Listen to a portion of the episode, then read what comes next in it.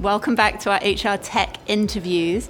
This next conversation is absolutely wonderful. It features Jeff Williams, Vice President of Enterprise and HR Solutions at Paychex, and he's talking to Polly Nicholas. She is the Senior Vice President of Unum Solutions. Hey, Jeff, how are you? I'm great. How are you? Good. Tell us a little bit about your uh, role at Paychex and what good trouble you're getting into over there. I shall do that. So I've got two primary gigs I've got with Paychex. The first is I run our HR solutions business. So think, you know, kind of all of the suite of HR services that we provide our clients across the company. And the second one is I run our mid-market business. So mm-hmm. clients that are 50 employees and above and or who buy more than one product uh, from us. So I have the financial performance, operating performance, client satisfaction uh, for those businesses at the company. So you talked a little earlier about um, how Paychex is using data to basically improve the lives of employers and employees. But tell us a little bit about what the scope of services and HR solutions that Paychex offers. Yeah, so think of it as uh, almost a fractional HRBP service mm. backed by data and the power of our platform. So the way most clients purchase that from us uh, is in a bundle of services. So they normally take our core payroll capability, they take our retirement capability, and they take our HR capability, and we deliver that to them as a bundled service. So we're doing everything from uh, data driven recommendations on how to make their HR environment better to HR assessments around where their vulnerabilities are to uh, how to's and read react q&a to uh, very specific situations around leaves and terminations and hiring. So, really, um, you could almost think of it as a subcontracted HR department for those organizations that really can't uh, afford nor want to have a full time HR infrastructure. Well, and in particular, I imagine in the markets that you're in, that's of real interest. Really, that end to end HR solution that you're able to provide for employers is important. Tell me a little bit about what you think Paychex does better than anybody else.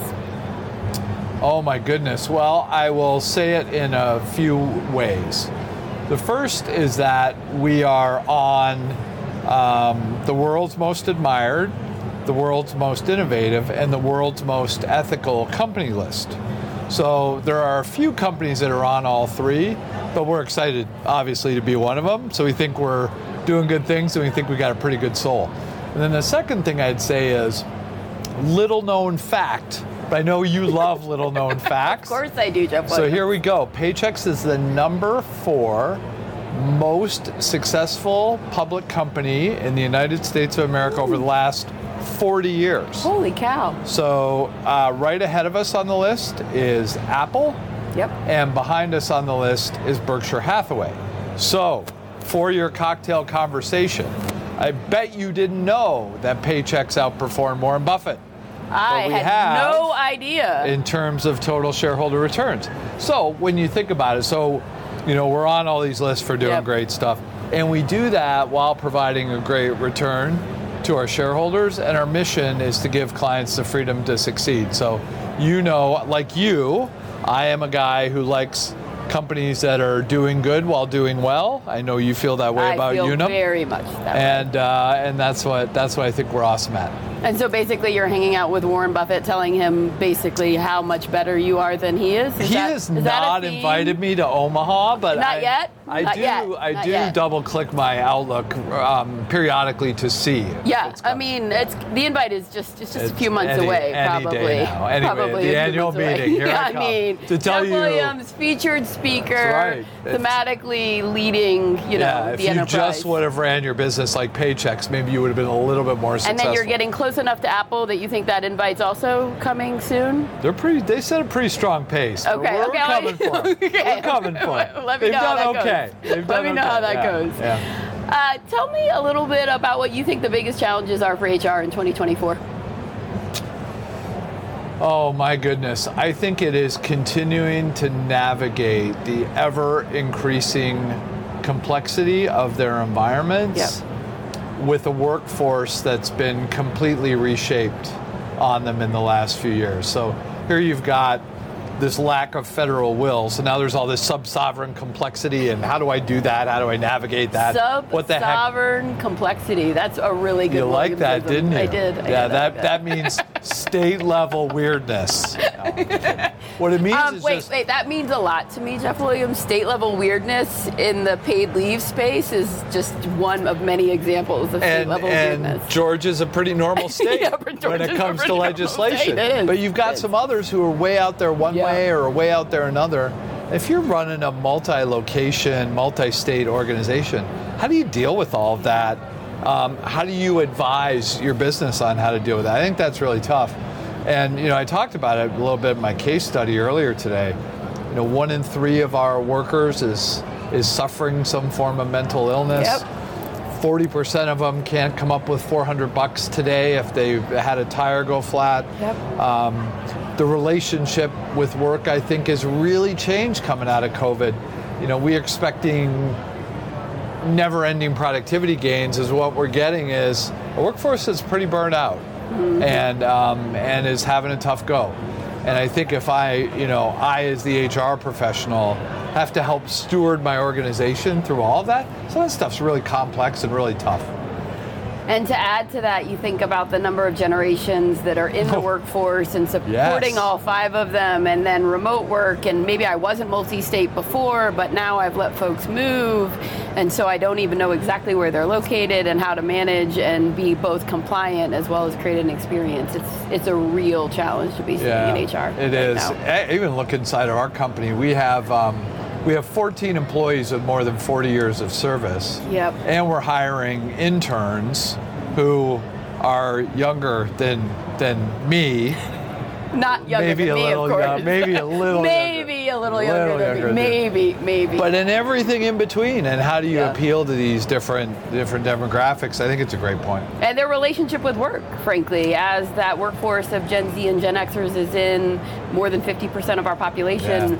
How do they? What do they value about Yeah. work? I mean, they do have something going for them. Like they That's are a little smarter than you and I are about this balance of like what is work, what is life, where are my priorities, how do I think through them, and how do we meet their needs? Yeah, and what's refreshing about that is they want companies that are um, doing good things, that are Yeah. gentle with the earth, that are building sustainable structures. So there's some goodness in all of that that we better pay attention to. And I think the companies that provide solutions that really allow for that experience to happen for those people mm-hmm. are the companies that are going to survive Yeah. in the next couple decades. And I and I think that that is actually the challenge for some of the organizations that are either trying to help HR or the organizations themselves. So you're asking me all the questions. What advice do you have for me?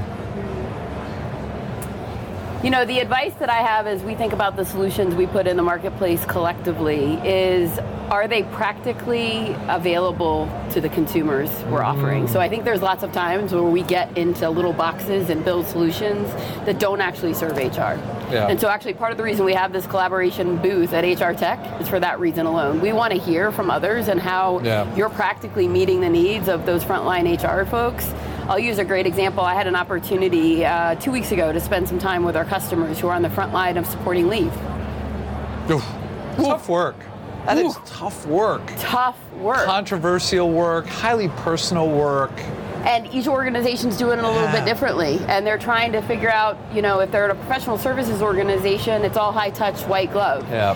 if they're more in a manufacturing industry they're trying to figure out how to get that information out to their frontline Mm-hmm. managers and the responsibilities and uh, accountabilities of the, those frontline managers for any organization right now along with hr i think are the are the two places to really do some listening before you build or to co-build with collaborators that are really successful in the marketplace Does Unum have any idea how lucky they are to have scored you? Like honestly, I don't know if the camera's still on, but and if any of your executives listen to this kind of stuff, but they should know they got pretty lucky scoring themselves a, a Polly Nicholas. That's some good stuff right there. Hey, Jeff Williams, right back at you. Like Paychex, they are better because you are sitting in their four walls thinking about purpose and outcome for the individuals that are there. That's what I'm talking about. Hey, what about uh, if you had one word? One one word, Jeff Williams. One, you One. know. I know this is gonna I be have hard. lots of words. one word. Getting it down to one. One word to describe what HR should be focused on. Bold. in 2020. Bold. Bold. Bold. Big and bold. Be more prescriptive. You know, it's um, I think the C-suite and the boardroom needs HR more than ever, and we can't go in there. We can't go in there meek, Yeah. and we can't go in there tiptoeing. We got to go in with a point of view, with a business case, with an ROI, with our research done, with data-driven insights to drive bolder action. Um, because I think corporate America needs us desperately. I love bold, and let me tell you, last year we sat in this very same podcast booth, and one of the things we said was that HR has a bigger seat at the table than they've ever had before, because HR was taking mm-hmm. many organizations through COVID. Yeah. Right, like they were So at the front lines So of enabling that. And people realized, maybe at an executive level in a different way, not only the value of human capital, but the value of their HR teams with boots on the ground Yes. how HR has taken that seat, I think, is varying across organizations. And to that boardroom and that executive level conversation, I think there really is an important shift in this human capital complexity that is now really, really important to those most senior levels within organizations. And it's fun to see HR at a bigger seat. Yeah, HR is a people challenge, a strategy challenge, a math challenge, um, and, a, and a leadership challenge. Yep. Yeah. Awesome.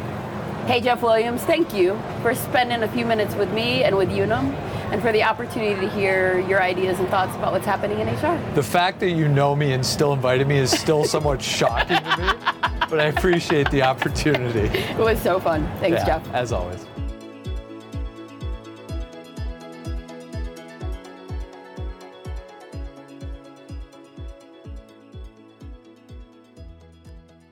Unum is a registered trademark and marketing brand of Unum Group and its insuring subsidiaries.